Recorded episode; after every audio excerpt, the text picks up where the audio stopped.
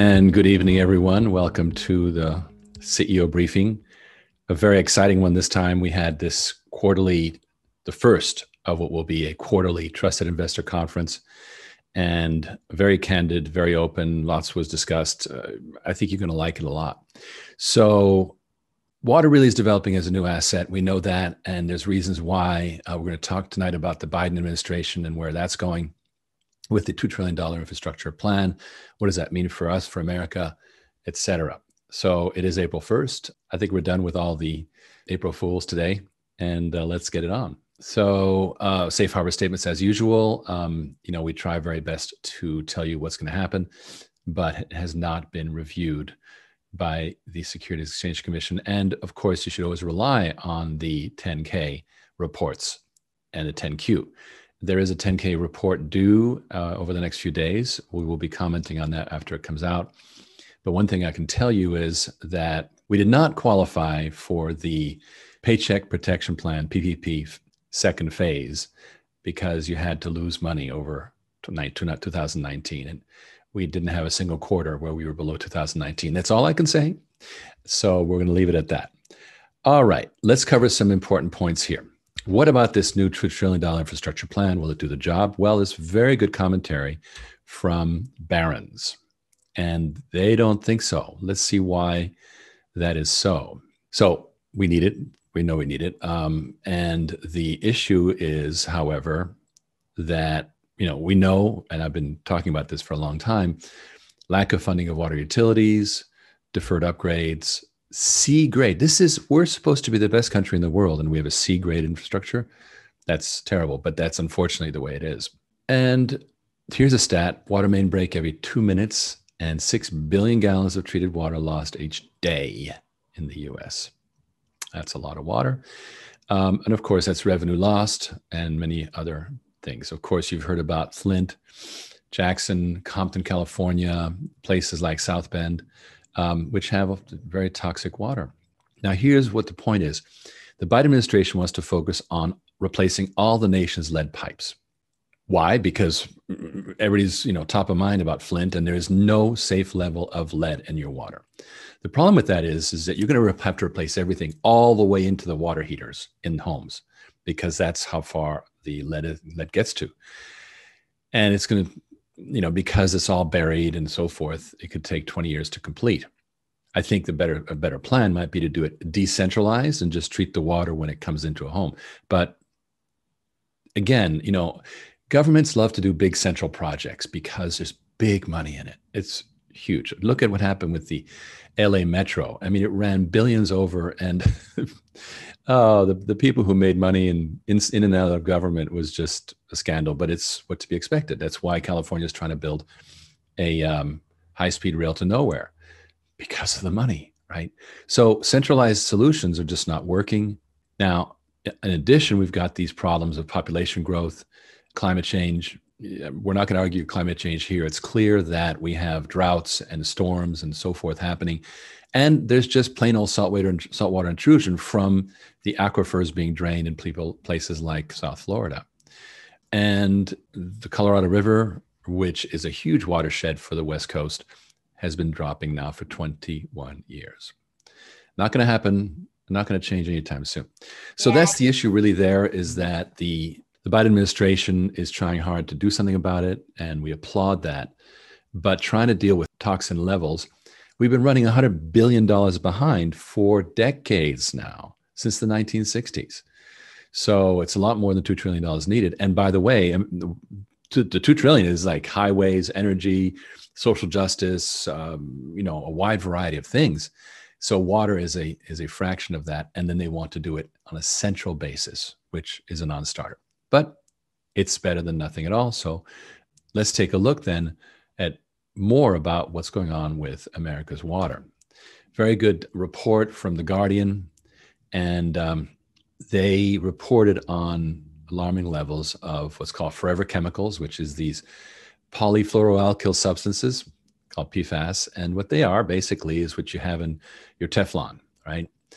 And there's as much as 80 parts per trillion, and that is the, the, the maximum is 10 parts. Arsenic, similar problem. Up to looks like nine and a half parts per billion. Three parts is appropriate. And you know, it's it's uh, it uh, has also been linked to cancer as well as lowered IQ in children. Finally, lead. There is no safe level of lead, and everybody's got lead. It's just one of those things. So now what they're trying to do is to start at least with something that they can tackle, like, okay, 10 parts per billion. But even that's a problem. Again, it would be much better to just deal with the problem on a decentralized basis, home by home, and just give them a whole a whole home water system rather than try and fix everything and still have to fix the home with the water heaters. Tap water is no longer a solution, is the bottom line.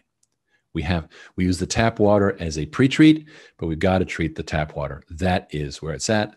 Remember last week we got into the whole consumer side of water on demand, and we think that's going to be a huge play. Okay, we just got an article today in the Sun Sentinel, South Florida Sun Sentinel, and um, the county down there, Broward, is shooting treated waste. Uh, treated, it's pretty nasty stuff still way, way, way, way down and says, you know, it's fine. The problem is, of course, these things drift upward and end up in our water system. So Dan Early was called in to comment on that. And um, he commented about ammonia, especially, that the ammonia is a problem in drinking water. And um, unfortunately, there is litigation now over this. And the problem is, again, 20 years to clean up. So, again, why treat the central problem? Just say it's not good water, rem, you know, remediate it. Here's another problem that uh, one of our staunch investors sent to, me, Adam Collar, and um, this is about a um, coal-fired plant in Georgia. Whereas there's been decades and decades of lobbyists. Here's this uh, uh, Mark Berry was tr- trying to do something about it and he tried to convince these regulators that um, that the Georgia Power customers should uh, foot the bill. Well, he really would have been well off telling the story because for decades now there's been tainting, and and this really illustrates for me why regulatory relief. Don't hold your breath because it's always cheaper to buy a lobbyist in Washington than to spend billions. In this case, it's going to be seven and a half billion dollars to solve the problem. And so you've got to go directly to a, a solution you can handle internally. You know, and and if um, if I, I, I'm all about you know great lobbyists and so forth saving the day, but we've got to do something about this today. In other words, we really need a breakthrough solution. Chris Worth, check up on SEC Regulation CF. Should go well with your investor finance equipment leasing program. That's a very good point um, Reg CF was a million dollars. It's now been increased. It's what's great about it is it's very fa- fast approvals, easy to get going, and raise the money. We are in talks, Chris, with people who would do um, Reg A, Reg CF, that kind of stuff with us to do exactly that. So thank you for that that uh, idea. Wouldn't it be cheap? Justin Curtis says, wouldn't it be cheaper to not add HFSA that etches lead in the population? Right. Well, again, you know, I I don't pretend to be an expert on this, um, but what I'm saying is decentralization is our only way forward. Uh, I talked a few, I don't know, about 20 briefings ago about Miami Dade County and how they have this terrible problem of, of septic tanks all over the county. And they want to literally spend something like $10 billion to put in sewage lines to all these places because it's very, very, it, Miami Dade was built up without sewage lines. They just did it on the cheap. Well, don't spend the $8 billion. Just go ahead and let, you know, give some tax rebates for these places to take care of themselves. And they just put in a closed circuit cleanup solution for their water. So you're not going to convince government about that. They just don't think decentralized. Decentralization has got to come from us.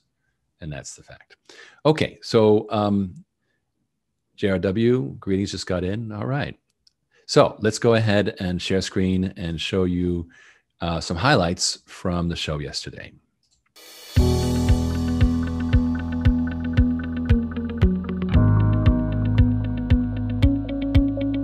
So, what I wanted to do was first of all start by showing you a new presentation about the business direction. And a lot of this is very preliminary, and I'll be looking for your input on a lot of it. So, here we go Water on Demand. and this is uh, we're playing with the taglines. This one's this is really making the point that when you make a water on demand customer, you really have them for life as opposed to just selling them a piece of machinery. So, what are we talking about here? Well, we know there's a world water crisis. You wouldn't be investing if you didn't think so. You know, we, we have water loss going on. We have really terrible situations worldwide with safe water sanitation, sewage, et cetera. And on top of it, in the United States, not so great either. We think we're great, we're not. So cities are falling behind. They're supposed to be handling the uh, the wastewater. There's a problem there, and uh, non-revenue water, which means leakage and other uh, ways that that utilities lose water revenue, is as high as one third. And the problem is only getting worse as we move into the new decade at 105 billion per year of unaddressed losses. Now, there's supposed to be a $2 trillion infrastructure bill coming in the fall. It's by no means clear that water will benefit. And that is because uh, when we think infrastructure, we tend to think of roads, railways, and energy. And there's a lot of uh, social justice that will be done as part of that. So we can't count on municipalities getting better. What does that mean? Well, the federal government has not been helping. They were contributing 63%, and now it's all the way down to 9%. So, not a good picture, and it's been dwindling. And water rates are rising very fast. And for in many places like Austin, they are beyond the ability of people to pay out of their normal. And, and I think this is going to get worse and worse. Now, businesses know that there's a problem, they're aware of it. These are the companies over a billion dollars in revenues, and three quarters say this water is an increasing priority uh, growing business risk, and 88% plan to actively manage, but they have no plan in place, 44%. Now, these are the big companies that have awareness about sustainability. They often have a sustainability officer. Small companies, very, very frequently, like, yeah, I would just like to make my payroll this month, please. And so they're even less managing their water use. So there is awareness, but there's as companies get smaller and smaller, there's less and less of an ability to do something about it. Now, by the way, uh, you know we can we can argue about climate change all we want, but it is turning into a real issue in terms of droughts. Taiwan has had a big, big problem, and they're incredibly good at managing it, but they they're dealing with the fact that it's going to be perhaps worse and worse. And here's an interesting point, and that is that as the digital economy grows by leaps and bounds, few people realize that water is a major, major requirement for data centers, and um, and that means that it's a threat if you can't get the water. Again, these data centers. This is what's interesting, is that we can actually have a green benefit by consuming less energy. The more water is used efficiently, less energy there is, and in turn, we do wonderful things for climate change for the money and for less stress on water supplies. All right. So the problem we realized, and this was a very intensive period we spent in 2020 figuring out what the heck was going on. And it really comes down to funding. Let's take a look here at our own pipeline. And Dan Early, with his modular water systems, has got the prefab tech that really, if you look at the right there, you'll see that many, many cases we are what's called basis of design, which means that they have to use our design. Okay. And it's a very large pipeline. And yet it takes months and years. You, there'll be an interview of Dan Early in a bit, and you'll see what, what I mean. So now, if capital were not an issue, he estimates that one third would close quickly. So this is a multi eight figure opportunity pipeline that is hostage to funding. Eliminate capital, and that's our bright idea water on demand with the benefits of fast deals. Rental usage model means that credit's easy. If I retain uh, title to the machine, if you don't pay, I take it back. It's not a huge credit problem. Total outsourcing, a lot of people want a turnkey uh, solution and long life for the customer. I still have my my um, Earthlink address from 1994 right? That why would I change it? And so they've had an immense life cycle benefit. So it's a big barrier to entry. That's very, very important. Right now, it takes us nine months, 12 months, a year and a half to get a deal. And during that entire period, we are at risk of the other guy taking the girl, right? In other words, somebody swoops in, offers 5% discount, and takes the deal. This is very common in water. There's some large companies that I won't mention by name, Veolia, I mean, won't mention by name, and they they rip off uh, projects, right? So, but if you're doing the funding, then they have to come up with funding, and there's a very small percentage of company, water companies that can actually fund projects.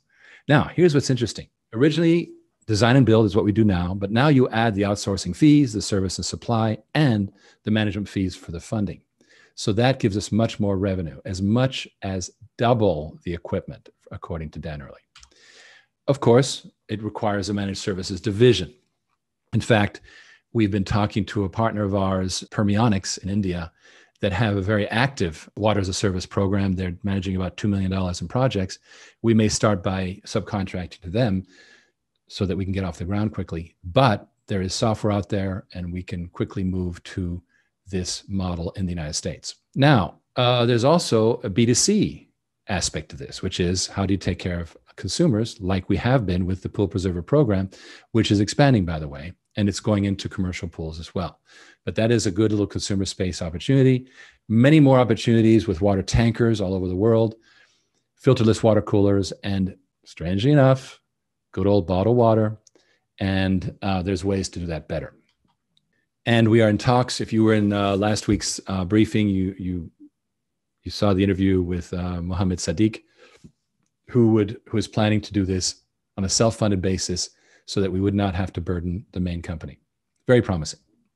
Okay, now we're creating the subsidiaries, and Water on Demand number one, a corporation in Nevada, has been created, and we have a first investment. I have an investment banker working on this to finalize the investment, and we're looking at going to $10 million and to generate about over $100 million in rents and investors share in net profits, and there'll be more and more of these. So, a series of subsidiaries with agreements that protect the investors. All right, now the benefits of these funding companies is that these are all assets that roll up to the parent, meaning us. And it's very important for us to have assets towards our eventual uplisting to the NASDAQ.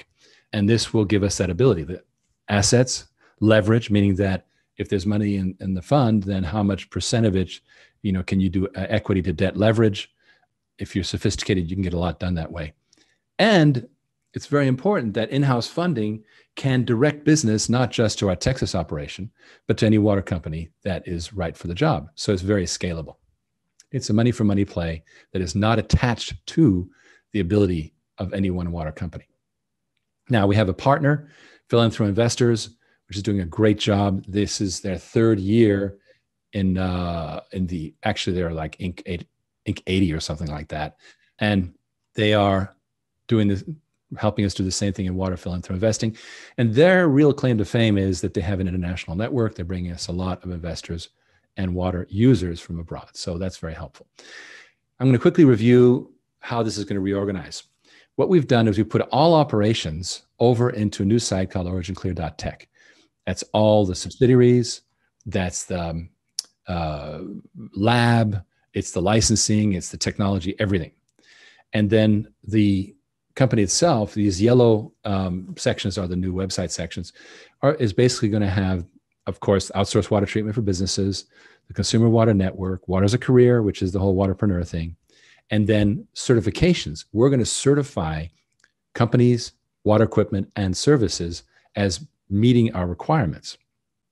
That's kind of the lay of the land. And then, of course, there's financing. So, more and more, this is going to look like a very high level company that turns money into projects, but is not tied to specific companies. And I think that's how we're going to get the scale that we need. Okay. Now, long term, we do think that water on demand will dramatically increase revenue, profits, and assets contracts can go to other water companies. And eventually we'll get what's called a network effect. Well, what is a network effect? Basically, it's the idea that for every node that you add in a network, you get a doubling of the, it's actually geometrical, a geometrical increase in your connections. So it's a water, it's a two-sided network like eBay, for example, or like Uber or Airbnb, where you have water companies and water users forming a two-sided network. It's not like a um, a phone system where it's a one sided network of a bunch of phones. You have two players. And a certain point of critical mass, the network becomes a one stop shop. And that's what's very, very interesting. So uh, that's where we're going with this. And that could, that this is so exciting to me. I'm, you know, I'm easily excited, but this is really cool. All right. What are we going to do next? Obviously, we're going to continue to build this finance and service activity. We right now we are pursuing Wall Street funding in addition to these, um, you know, high net worth investors. The, the existing pipeline will be converted to water on demand where appropriate. For example, a lot of progressive water treatments business is not uh, is municipalities that often have their own revenue to, to pay it, but where they need the funding, then we'll do it. The BDC thing will be rolled out. And then eventually, with these increased assets, we want to prepare the company for listing. Hi, Dan. Thank you for joining me uh, in the middle of your workday. I appreciate you making the time. So, this is to identify in your opportunity forecast which items might be uh, candidates for design, build, own, and operate, whereas a lot, all the rest would be design and build only. It is a mobile home park customer. One that's one primary factor. The second is that the owner of this facility in working in tandem with their, their local consulting engineer from him allows this guy to do what he does best, and that is be a developer and not be a utility owner. So this one, this one has actually, this one's been in our pipeline for probably nine months now. Okay, down in the Midwest, they are having to replace uh, some dilapidated and deteriorated existing treatment equipment that's been on site and functioning for the last 20 some years. Uh, the customer loves, we are that we're right now, we've been selected and basis of design, and they do like our single point of delivery capability. So, it, just as your general uh, impression, what percentage of potential bids bring up this turnkey concept? On the pro- on the private sector, commercial opportunities that we have, it's every bit. Um, it's greater than fifty percent. It's probably sixty six percent to seventy five percent of the customers ask if we can do that, especially on private sector, uh, uh, because the funding models are it's private money and they have the ability and discretion to engage in different delivery models. So on private sector, private money, privately funded systems, uh, the overwhelming majority of all these opportunities have they ask that question. So with that in mind, what percentage by va- by dollar value of these bids is private versus uh, municipal? Private versus public. I would say right now, right now we're probably running two to one, private versus public. So two to one. So basically, two thirds of all opportunities are private and of those let's say uh, another you know two thirds of those uh, are interested and so really we're talking about half of all your business roughly speaking is has this opportunity that's amazing overall uh, uh, first phase or both phases combined over a three year period it could be 1.5 1.6 million and uh, they've expressed an interest this customer is very indicative of things that you will see in the market all right, so this is a little smaller customer. Uh, comes into our this this one entered our pipeline probably, I'd say 75 days ago. So we're going through. We're working with a consulting engineer, working with our local rep. All right, so the next one, and this is this is a project that um, has recently entered our pipeline, but it is a very real project. Um, it's real for a number of uh, compelling reasons. Uh, the customer is a craft brewer. Um, they, they produce craft beers and beverages located on the East Coast. Uh, facility's been around. This oper- this uh, facility and this uh, brewing entity has been around and in an operation for probably the better part of a decade. They are located where they do have access to public sewer, but the local public sewer utility does not have the treatment capacity to receive their high strength industrial wastewater from mm. the hmm. brewing operation. So they have been prohibited from discharging to public sewer and they have been forced to pump and haul their brewing wastewater for a number of years now. The flows are not super large. Uh, the flows, the average daily flow for this industrial uh, waste stream is about 3,000 gallons per day. But the annual, the annual pump and haul costs associated with this customer have been from $75,000 per year up to about $100,000 per wow. year. So the pain threshold is immense we are working, we were approached by a design build uh, consultant that was working as an agent working on behalf of the brewing uh, brewing company. and they uh, we, it's a long it's the this DB firm that we're working with is a firm that we've had a long-standing relationship with. Uh, we've delivered equipment to them in the, in the past. They approached us uh, because this is an industrial waste, wastewater system. Wanted to know what can we do? Are there any options? So after reviewing uh, the facility and understanding what their needs were, I re- recommended a an Evera-Skid uh, industrial MBR wastewater treatment system, plug and play uh, it would reside, the equipment would deliver and install inside the brewer's uh, warehouse facility. Uh, they have uh, the design build entity that we're working with is very, very keen on the funding and the financing model. Mm. what they like about it is that their their business model is working co- with the customer on permitting, design, and and, and construction management they also have an operations capability. So what they're missing is they're missing the engineered equipment, which is what we are. So we are contemplating the formation of a design build team. We they do the engineering and permitting. We design the equipment and build the equipment, deliver the equipment. They manage the construction. They uh, install the equipment. They commission the equipment, but they also engage in a long-term operations contract with the the end user. Uh, having a, an internal funding mechanism as part of the team would at, would probably seal the deal for this one. Because what it means is that they don't have to type the owner doesn't have to type their own capital. They could use the financing model to prorate the, uh, the annual or the monthly operating costs for whatever period of time. Perfect application for this DBOO model. So this we, we could actually have a network of partners that would do the uh, operations commissioning and operations work and we would we would be the funders essentially Yes, correct. I've actually um, with the with the concept of the DBOO model coming to coming into play in recent um, in recent weeks and months. Um, I have I actually approached this entity uh, last week and expressed a desire to see if we can implement and partner with them on DBOO projects. They love it. They absolutely love it. The, the the ability to bring funding and financing solves a lot of problems. Their customers they recognize that this is a delay. This is a hurdle uh, that basically draws out and, and, and, makes it really prohibitive to get projects accomplished in a much faster fashion. And what's the value of the equipment deal here, in your opinion? Uh, the equipment package for this customer is probably will be all in with services and on-site commissioning, probably two hundred thousand. Okay, but just staying consistent with these bid amounts. Apples for apples, what we got here, bid amount would be the equipment only. Yes, equipment. That would be how yes, much, sir. in your opinion? Um, equipment only, one hundred seventy-five thousand. Okay, it's a nice project. Very nice. We are design and build. We're built based on design. And it is a very good candidate for DBOO. It's very nice. Yep.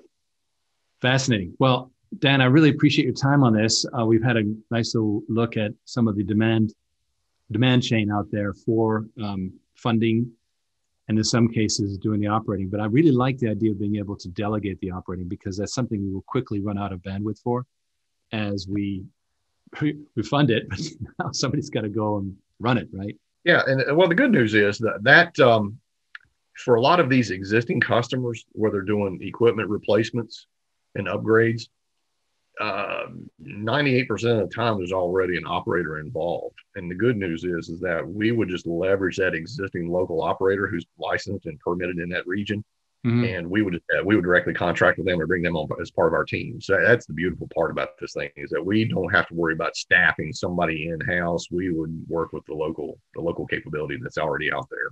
Well, that is really good news. It, it, it, it gives us a very simple model, which is essentially be a renter or a use based, providing these things on a use basis through a funding mechanism that we're building, and everything else is kind of there. So we know how to build them and there's partners out there who can maintain and operate them.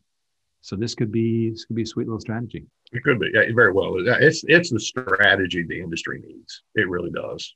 This this makes it work how many how many players are starting to move into this or are there barriers to entry? What what's what's going on? Barrier the barrier to I'll, let me answer the, the barrier to entry question first. Uh, barrier to entry is that there are companies out there that are really good at engineering and are good at equipment manufacturing, they don't have the the sophistication to bring the fund the funding or the finance model, the banking model capability. That that right there has been the thing that over the last 20 years has been the thing that I see that separates those that want to be and those that are. that enter into the industry. There are very few. There are very few of these uh, these companies out there that operate at the level that we're talking about. Just because you're trying to pull together all these disparate parts and pieces, and the funding is the one that is the hardest to pull together. The engineering's easy, the permitting's easy, building equipment's easy, building doing the construction fairly straightforward. It's the funding model, and that is what seals the deal. When you bring that together, that's when it happens. That's when the magic happens. How much effort or focus are you putting to uh, addressing the water needs of cleanliness with the oil companies? That has been, you know, as you know, a near and dear project of mine is they they are they're problematic because they keep having crashes, and whenever they whenever they crash, then all their improvements they just shut things down. No, we're not going to spend a dime. The way you talk and the keeping it simple, the network uh, concept it actually could go exponential if we, we just keep focus and not overreach. Mm-hmm. Uh, y'all are doing a great job. Just keep doing it and keeping us informed. Thank you to Origin Clear and, and yeah, you know, all the clubs, but to all the team that is actually always in communication and, and carrying the day to day of this uh, the vision of all the investors that wants to, to really do something for the business. So thank you guys. I just thought you did a great job in giving us, showing us on the line by line, sort of the scalability. It's small, medium, large, whatever you want, one size fits all. Water flows to seek its own level or its nice. own size of project. Okay, guys. Well, listen, we've taken it long enough. It's been wonderful. I want to see thumbs up if, if you want to see this uh, every 90 days. all right. All right, good. We're going to do this thing. Thank you all. And uh, I'll be doing the briefing tomorrow, uh, but some of it will be rehashed. I hope you join me anyway. Thank you and have a good evening.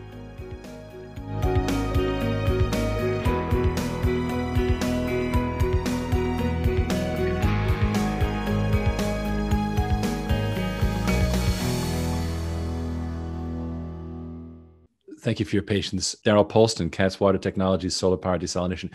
Well, Daryl, this is exactly it. We're not, we don't have to be technology based. We have a great technology division. Tom Marchesello, is doing a fabulous job. The um, Q1 looks like it really came in great. So no no no concerns there. But when we look at scalability, as I work with my team on the funding side to push capital in, we're going to run out of bandwidth in Texas. So our idea is, hey, I got money. guess how many people? I was in. Um, I remember years ago in, in the uh, early '90s, I was in a Hollywood, and I met with this young lady at uh, an Italian restaurant, and she was telling me how horrible and then could not get in the film industry because that's what I was trying to do at the time. And, uh, and I said, "Well, what if I brought the money?" She said, "Oh, in that case, you're you're a god. You know, you can have anything you want." I'm like, "Okay, I get what's what it's all about." So if we got the funding, then we can bless projects with that funding, and that's why it's so key. Ken Berenger, who, who has been really vital to this process, just put oc.gold slash Ken in your browser and schedule a consultation or send an email or call us. And as I was saying, good news from Q1. Guys, I really, really appreciate the time you spent with me tonight. It's been a, a great show. I'm so excited about how we have this tight, tight focus on water on demand, which is a money for money play. And we know that there's lots of money sloshing around, and we're learning how to do it in various ways with these, this real estate, um, with with uh, Wall Street funding. I'm talking actively to Wall Street funders right now. F- family offices. There's all kinds of ways we can do this, and uh, I've brought in an investment banker to consult with me. So because I'm not an investment banker, I'm, a, I'm an operator, so I know my limits. So the bottom line is is that we can do this, and having done this with the capital, we put in place processes, roll it out, and we have the ability to handle these problems at the decentralized point of the problem, which I've been pointing out to you is the only way to solve it. It's not going to be solved centrally. Treat all central water as a problem and take care of it at the point of use. And that's this, that is our philosophy. I feel like, you know, I've been talking about this since 2016, literally, when I started writing articles about it. But now it's becoming real. People are aware of it and we're right in the right place to do it. So thank you all for your support and your attention. And we're going to take it off now tonight. Have a great weekend. I'll see you next week on this show. Thank you so much.